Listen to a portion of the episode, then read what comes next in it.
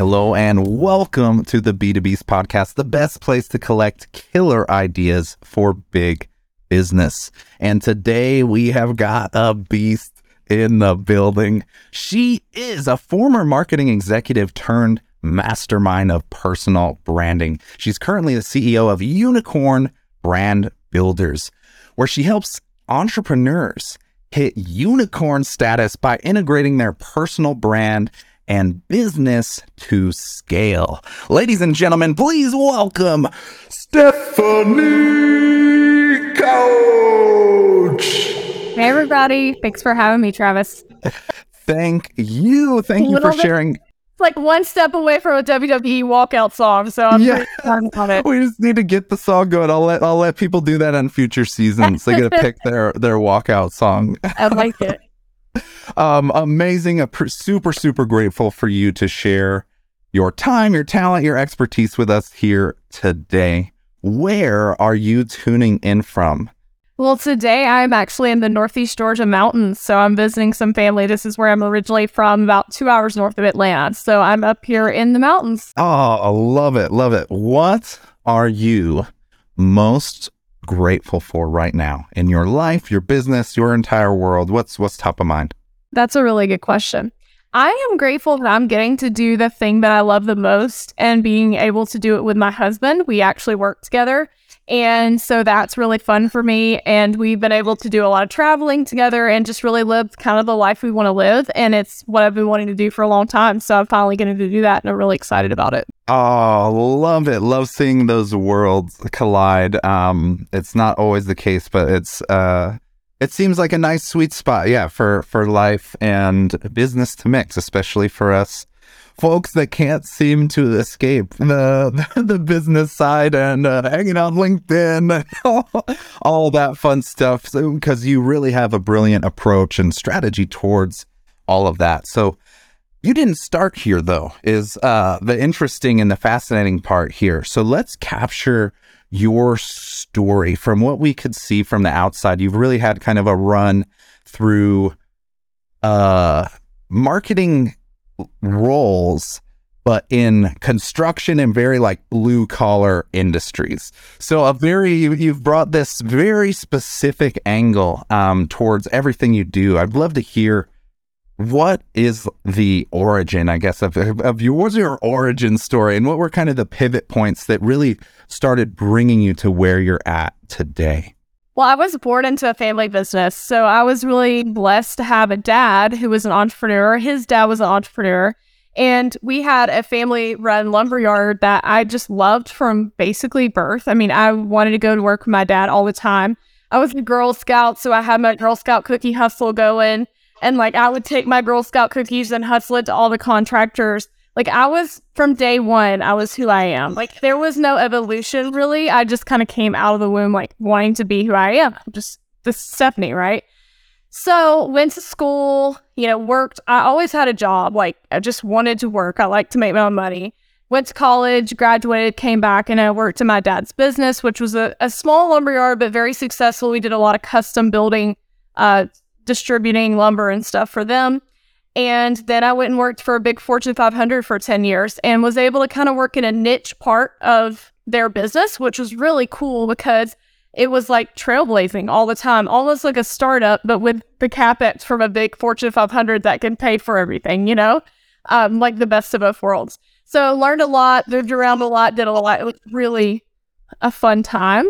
And then just decided like, if I can do it for them, I can do it for myself. So I'm going to go see what happens. Oh, I love it, love it, love it. Um, no, that we see it over and over, especially here uh, in this context, the power of the pivot. Um, and I'm sure all of those lessons and experience and everything you've learned along the way is now coming to fruition in everything you're building and and using. It's amazing to see that journey. Yeah. I'm curious on that journey, perhaps was there a less glorious, less beautiful moment? Do you have an epic failure uh, that you've worked through on this journey? And perhaps we can extract some lessons from that. Sure. I have a lot of epic failures. I mean, I think I think as you grow in your career, like you're gonna have them, right? And it, honestly, if you don't, then you're probably not doing much risk taking, and you're not really trying very hard. So I definitely believe in that. Um, so I don't really have a lot of regrets. I just have like learned lessons. Uh, but I had a lot of lessons from when I first became a manager of people. It was it was really a hard time. Like everything was crazy, and I did some things. I actually have a post coming up about this week on LinkedIn like I just really did some stuff that probably I, sh- I knew like oh you should have someone else in this meeting or like you should have help with this or you should ask. I was like I got it. They're busy. I didn't have it. Spoiler alert. Um, it we just it just didn't go like it could have gone, you know.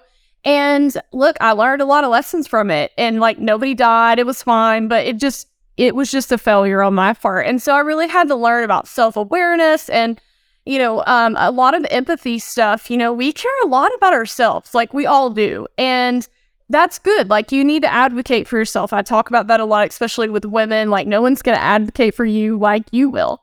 But you also, when you have a team, it's sort of a different story, right? And when you're thrown into this team and you have a lot of people and there's a lot of moving parts, especially in a startup, like things can go awry and you throw COVID in the mix.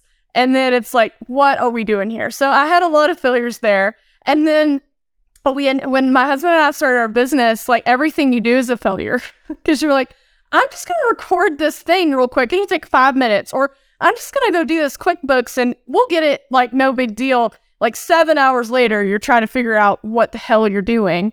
And so, I mean, like every day, you know, the first few months, it was just technology. Like, and we're both pretty tech savvy. I the people that aren't tech savvy, like I I say a real big prayer for you because it's tough, you know. yeah. Yes. Oh, those are amazing, and you've you've brought up two, yeah, some some interesting points to dive uh, a little deeper in. The first one, in the context of when to ask for help, when to recognize that threshold. Um, I think a lot of us we teeter totter on that spectrum of autonomy um, versus the other people that are truly just like so over dependent on yeah. like needing their handheld every step. Obviously, we want to find like a sweet spot. You don't want to struggle in the autonomy zone trying to take care of everything on your own. Yeah. So, how do you navigate that threshold of what now that you've kind of been through those experiences of what where that threshold was like, nope, definitely should have asked for help or had somebody on board for that. How do we navigate that and essentially see or what signals or thresholds should we be looking for? Well, one thing that I've really discovered that's helped me a lot and is also helping a lot of my clients is I'm a strengths development coach through Gallup now, and I do the Clifton Strengths Report with my clients. A lot of times they come up with, you know, a lot of insights from that that they didn't know about themselves. So I think the first thing is really knowing your own strengths, right? So if you know what you're exceptionally good at and what you really love and what you're doing well naturally, and you've also worked through experience to get better at that and become a real habit, be a strength, then you're probably going to need less help in those areas. It's not to say you don't need help or mentorship, but there are certain things that I'm just really good at, and there's certain things my husband is just really good at. And so, same thing with you. We know what those things are, or we should know. And if we don't, then that's how that assessment kind of helps line that out. And then those things lead into and then you delegate the rest if you can. Now, look, solopreneurship, entrepreneurship, when you start out, like, who are going to delegate it to? You can't afford to pay someone, right? So that's where you start to like, as you grow, the things you hate the most that you're the worst at, delegate those first, you know? And that's kind of how I've gone about it. And I, I tell a lot of my business coaching clients that same thing with branding and coaching. Look, if you're if you have a really great business, and you're trying to build your personal brand, but you are really bad at Canva and you hate content writing, and you have the money to outsource that, and what you will get from that is more than what you would pay the person to do it, why would you not outsource it? Now, you want it to still be you, you want it to still sound like your brand, but that can be done by a great marketer that understands you and knows who you are. That can be done and you're still available for the content strategy. You're just not the one that's writing every word of copy. So I think that's one of the things that I've learned is like, if it's not something that I really am great at, I'm going to try to delegate it and let someone else that is great at it do it. Boom. I love that. To be able to, yeah, explore it rationally. And it really comes down to self awareness. Yeah. Just being able to really commit and understand with clarity and no ego, like, well, here's my threshold. Not touching the website. Here you go. Um, versus the opposite um, of recognizing as a founder, as a leader, as a VP, there's not anybody else that you can rely on at, at a certain point. You just have to buck up and do it. So we're going to see that threshold, and both of them stem on self awareness and just kill kill the ego. yeah, and, and it's about time versus the value of money, right? Like just because you can figure out how to do something doesn't mean you should. And also, this is something one of my former mentors taught me, and it stuck with me through the years. So she was a very high in the company and she had a team of people under her and then they had a team under them and she said when i start to ask myself like here's a task here's a you know email whatever it is that comes in i say what can only i do and if only i can do it then i keep it and then i the next layer down i say well what can only my team do? And if they can do it but i i, don't have to but they have to then i give it to them. And then if not then it rolls to the next layer so that these tasks that are they're important but they're not like only you task you're not you know mucked up in those all day because then you're doing stuff nine to five and you're like where did the day go? And she told me that it was like oh my goodness i'm an idiot because i've been spending my time trying to prove that i can do all these little tasks which you can do but it's a waste of your time because someone else can do them and they can't do the thing only you can do so i thank her for that she told me that like five years ago and of all the things she ever told me that like stuck really hard, you know, like a post-it note on my forehead. So that's a great lesson is what can only you do? Mm. No, and that becomes the seed of scalability for the rest of that all to start and getting those tiers and those rolls, boom, boom, boom. Yeah. Uh, so yeah, get it, get it rolling, get the reps in, start ingraining that uh, early as possible. Love that. Perhaps there's another exciting story to tap into in your adventures so far, even in the blue collar world and now more so in the digital realm. What is the craziest or most creative way, perhaps, someone has earned your attention or business? Huh. It's a really good question. And if you don't have one yourself, you can, and you've seen one, we can we can back up on that well, as well. I, will give you an example of like the craziest thing that I've seen in marketing lately is liquid death water. Like it's water in a can. It's literally water. It's not sparkling or anything. I don't think. Maybe it is. I I don't drink it. My husband does, and I'm like, what is that? Like, does it have something cool in it? And he's like, oh, it's just water. water like we get for free out of the filtered thing in our house. And he's like, yeah, but it has a can of the skull. I'm like, oh my God, these people are geniuses. And why did I not think of this? Yeah. So it's like, it's really funny. I actually saw another post. Um, I think it's, uh, it's either Seraphina or Sugarfina gummy bears. You know what I'm talking about? They're like super high end gummy bears. They have champagne flavored gummy bears. They have all this different stuff. And they're in these little tiny, like two by two inch packages and they're like $14 for a little package of them, but they have beautiful branding and like amazing packaging.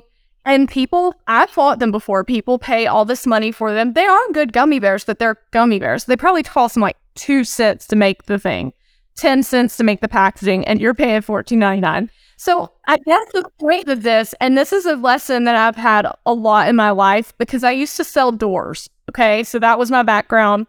I helped scale a door business for a distributor distributor in the US. And you would think like a door is just a door, right? Nope. Wrong answer. People come in every day and they want $10,000, $20,000 doors for their front door. And when someone wants something and they can afford it, it doesn't really matter what that it costs if it's a good quality product and they want it. And that's a lesson that I learned is never make yourself a commodity. Like you got what they want and they will pay because the value that you're giving them is still higher than what they're paying you. And so you don't ever want to be in the commodity market. I never wanted to sell commodities in the building materials market because of that. But you want to be the person that's on the high end scale that's giving a super awesome value to them. Amen. Amen to this one. I'm buzzing over here because I see it over and over um, in some of our industries of even just agencies themselves. I just watch them in race to the bottom, trying Yeah. to get more the, the with the expectation more clients is better.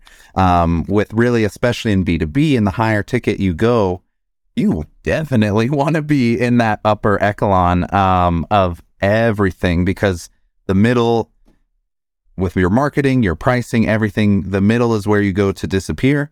Um, so then people, instead of trying to climb up and go against the grain, they race to the bottom, lowering prices, do another sale, another discount, a false a false scarcity post, um, uh, and it just deteriorates that brand. So I, I love that you prioritize that focus on make sure you can be the premium option. Love it, love it. and, and businesses that I coach, I want to feel that way too, you know, because you have something that only you can offer as a person, and your business should be that way too. And even if you have a lot of competitors in the market that are doing something similar, you should still be able to differentiate. And that's just how you you make a business that's scalable and sellable if you ever want to sell it because you've got this process and this system that works that is worth what they paid for. Mm, love it. Love it. Well, this is a great transition into understanding your world, your secret sauce, your approach to things. I'd love to tap in um, to your day to day structure now. When you jump into a day of life and business, this whole adventure, what habit or task is non negotiable? What's something that you just have to make sure happens every day?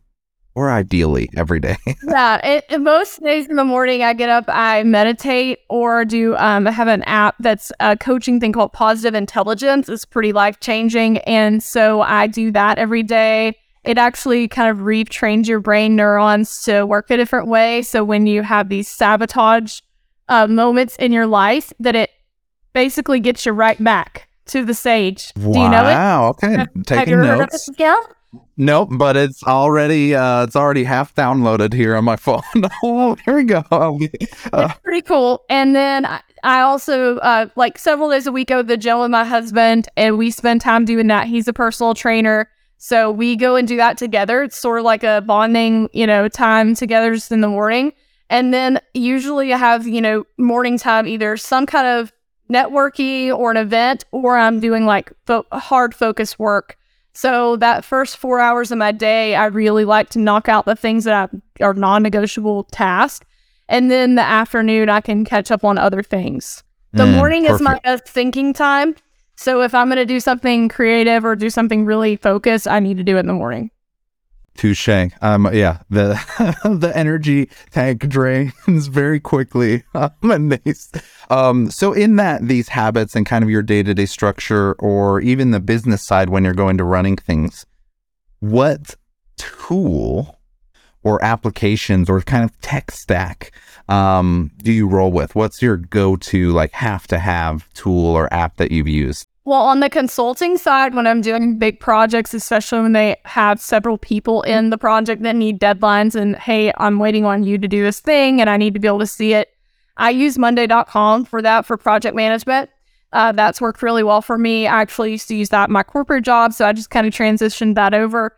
And then I also use several tools for like content creation, um, just as far as like Restream, things like that. I also do all of my scheduling on LinkedIn natively, so I don't have to use anything for that. And then I use Hootsuite for my other social platforms.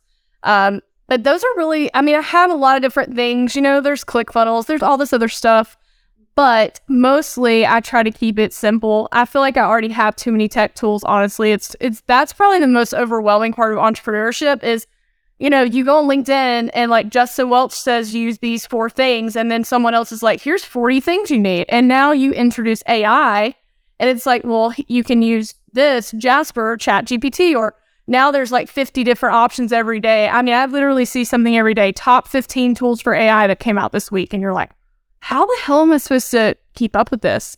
So I would say this is what I'd tell my clients pick three big rocks in your business, pick three big rocks that you really want to focus on. And if one of them is social media, then you probably may need some tech stuff to do that. If one of them is like project management or CRM, you may need something for that.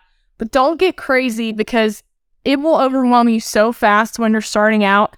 You'll spend seven hours a day trying to figure out tech stuff and you're not generating revenue. And then you're like up the creek without a paddle. Dang, it's uh it's very very easy to get pulled into uh every one of those tools as Yeah. somebody who has explored possibly every free trial and demo of anything you can dabble into.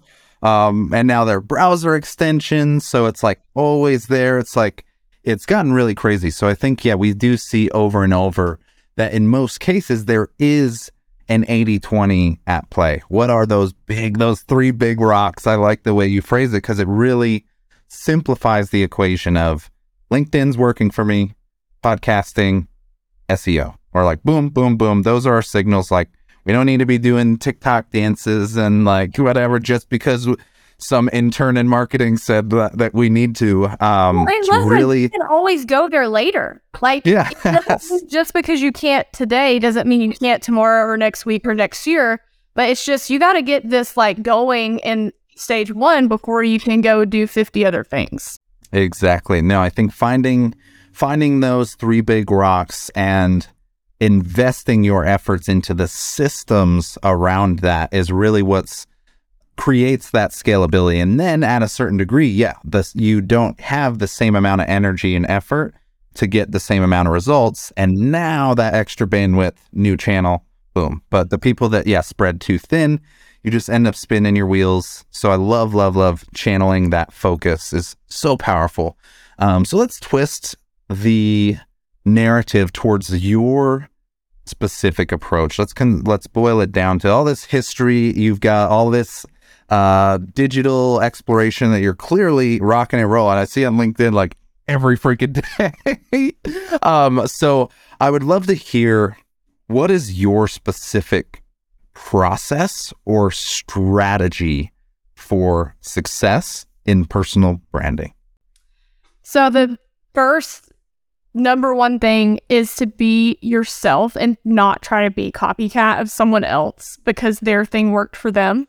So, you know, when I first read Alex Hormozi's book, I was a hundred billion dollar offer. So it's like this cat is a freaking genius. I mean, he is. I love Leila. Um, bucket list, want to be friends with both of them because you know me and my husband are power couple number two, 2.0. yes, So love I it. would love to, you know, emulate some of the things he does because he is a genius. But I'm not gonna make videos in jort and Crocs with a nose strip on because that's not who I am. it rocks for Alex, but it's not me, right? So you gotta do your thing. Um, I'm I've always been kind of a weirdo because I was a woman that was young and blonde and wears pearls and likes to dress, you know, in floral print dresses and I was in the lumber industry my whole life. So I never really fit in. And even in high school, I always was just like, I'm going to do what I want and wear what I want, and who I am. So I never really had the, you know, what do I do? I just was going to show up as me. But that is not always so easy, right? Because if showing up as you doesn't work the first few times, and you're like, well, maybe I should show up as me minus this or plus this or whatever it is. So the number one lesson I would say is like figure out who you are and why you're doing what you're doing. And then you need to lean into that. And don't try to get a million views or a million likes or try to talk to every single person because they are not always going to like you. And going viral actually doesn't do a whole lot for your business. It doesn't convert. I mean, uh, it's cool and it feels really awesome to be able to say I had a million views in this post, but I mean, how many sales did you get from it? Because that's what matters. Or how many relationships did you form from it? Or whatever the metric is that you're measuring, probably all of those. So be yourself, use your strengths, and talk like you talk to your friends or like you're talking on a, you know, any conversation. That's what people resonate with. They want you to be real. They want you to be who you are, and they are going to find you if you're for them. And know that everyone is not going to like you. And also know you're going to get some weird ass comments, like really weird. okay. The first month I was posting hardcore on LinkedIn, I was just like, I cannot believe they think this is Tinder. And I'm married and I posted about being married. So it's like, you guys are not getting the memo here, but then I started thinking, I wonder how many times this works. Like, do you ever send a message on LinkedIn that's like, you're so hot, I want to marry you, blah, blah, blah, blah, blah. And they're like, you're like, oh my God, you're it. You're it. I've been waiting on you to send me this message. Here we go. Let's get married. Even though I'm married, I've just been, you're out. This cat just LinkedIn messaged me with a two sentence message proposing, and I'm all in. I don't know, maybe it works. I, I mean, it must work with someone. Like, oh, it's, a number, it's just a numbers game, bro. Just... it has to be. Like, but the, the biggest part is just be yourself. And it's a long game. Like, you're not going to do it in a month. You're not going to do it in a week. You know, one post a week is not going to do it. You got to be consistent with anything in life.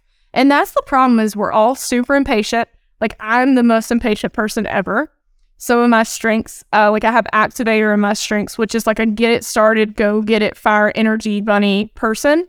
And if it doesn't happen quick enough, we're like, hey, it's been 36 minutes. Why are we waiting on this? You know?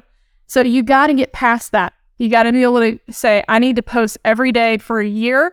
And then if it doesn't work, then come talk to me. Amen. No, we see it over and over that consistency is the keystone in a lot of these content strategies um, or even yeah, when it comes to figuring out your brand, your style, your format, just even the types of content is yeah. a huge piece um, for people to really pay attention to and not do the copycat thing of, oh, I saw this format, I need to do the same. It's very much finding your own style, your own fashion, your own version that you can wear authentically.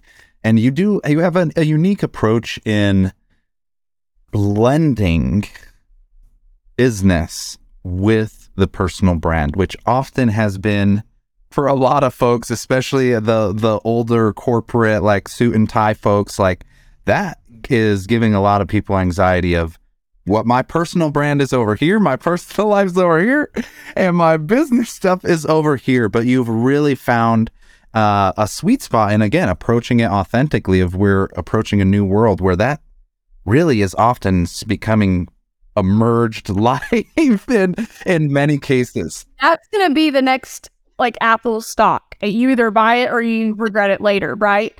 And that's the thing is these corporate uh, C-suite and up, they're scared to death of it. And I know this because I've talked to a lot of them about it, and they're like, "I'm not posting that on LinkedIn." Like, I'll lurk and I'll maybe like something, maybe if it's got my company logo on it, but that's it, right? And they're on LinkedIn all the time. Like that's the funniest part is like you can see like they're on, you know. But the cool part about it is that number one, you don't have to share everything. Like you don't have to share all of your personal details. That is doesn't mean personal branding is like you share everything, a reality show that's actually unscripted. Like this is not Vanderpump Rules here, or you know whatever Housewives of Dallas. You can show what you want, and if you're having a really bad day and you don't feel like posting, just don't post, or maybe post like something. Hey, everything's not always sunshine and rainbows, because people actually want to see that you're a real human. Like I have really bad days, and there's some days I'm like, why am I doing this? I had a real cush like job at corporate, a salary that came in no matter what and I'm having a rough day and it could have been easier to stay there. And then the next day I'm like, nope, I'm good. I'm doing what I'm supposed to be doing. But I like to try to share that everything is not always like kittens and unicorns. Sometimes it's like, oh my gosh, this is a tough day. It's just real life. So if C suite executives, if you look at the numbers on their personal pages, people like Gary Vee or people, you know, all these different people that post, they have so much more following on their personal page than on their actual corporate pages. And I believe that's only going to continue. It's literally free marketing for your company. And it helps people resonate with who you are as a person at a company. And also, it just shows a little more of you that you're not some stiff, you know, C suite executive that doesn't have a heart, that never cares about any of their people. You can post real stuff. Yes, no, I think you it, it, that's a really realistic approach. Instead of just being, there are a lot of people that are just like, let's go all in, share it all, like, and then you do have the opposite. There is people making note of your branding or posting your macaroni and cheese at 11 a.m. Like, yeah, okay, maybe there's not a threshold there, but having a content strategy behind it and selective authenticity. So you're always your authentic self, but what I'm kind of seeing visually is you're just choosing what pieces and what parts to show. You're not creating a facade, it's not a character, it's not anything fake, but you do have full control over what people see and don't see. So I love that approach of keep it authentic at the core and you don't have to pull the whole curtain back and show everything.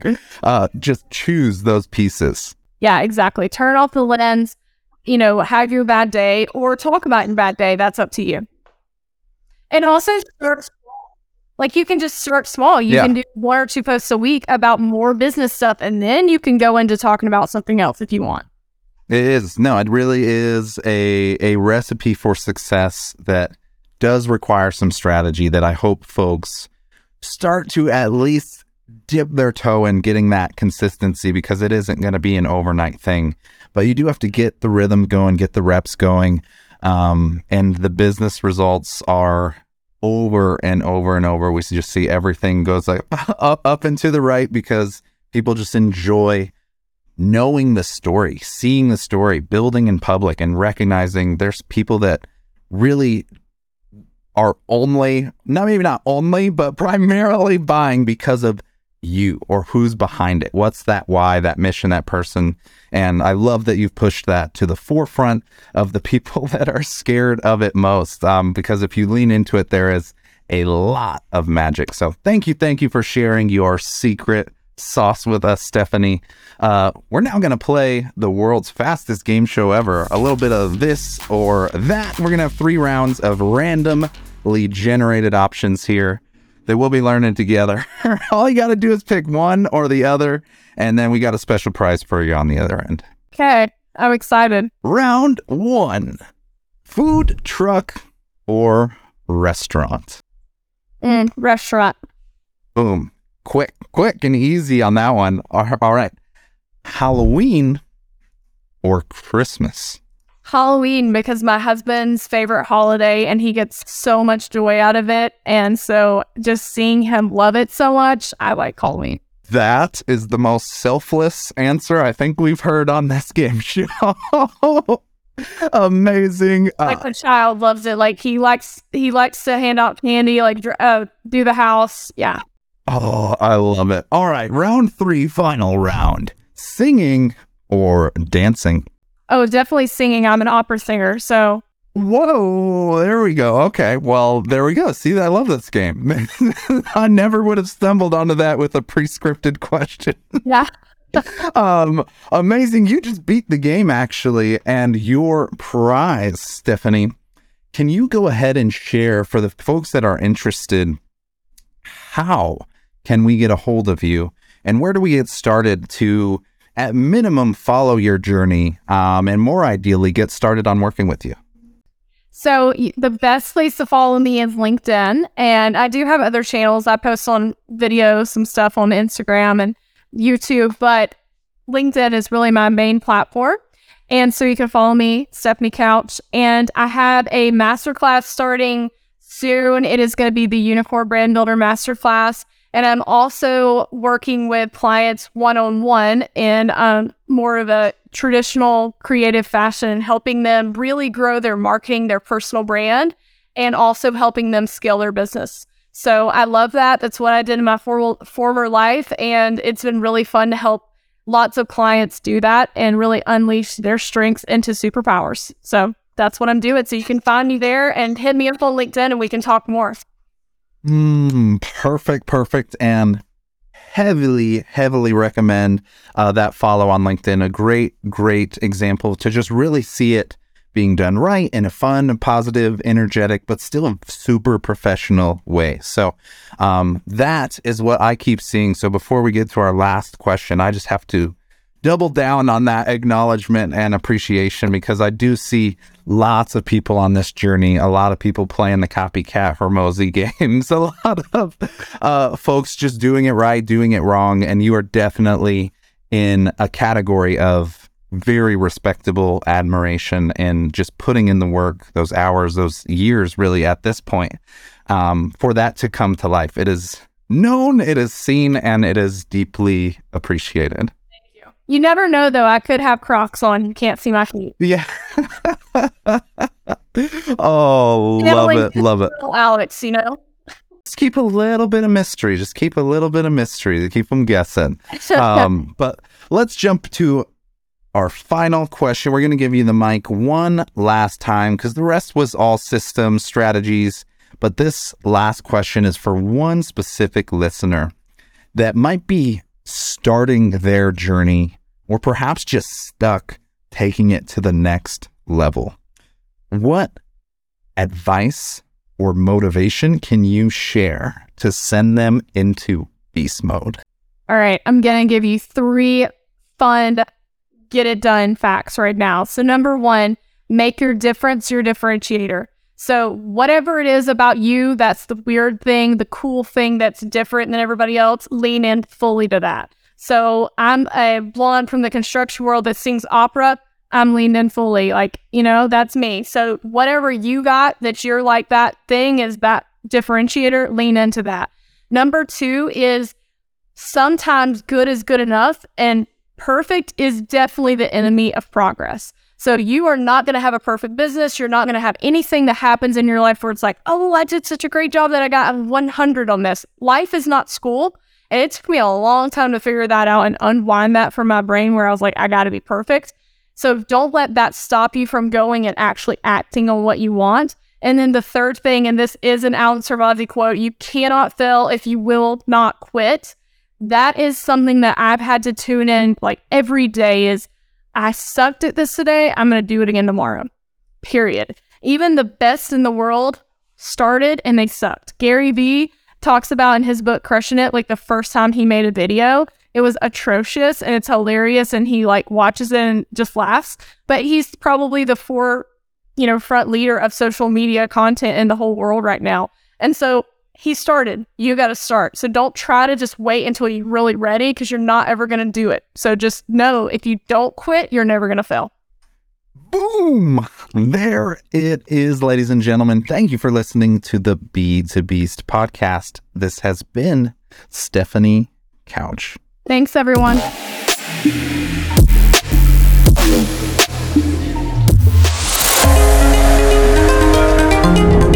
You're a beast.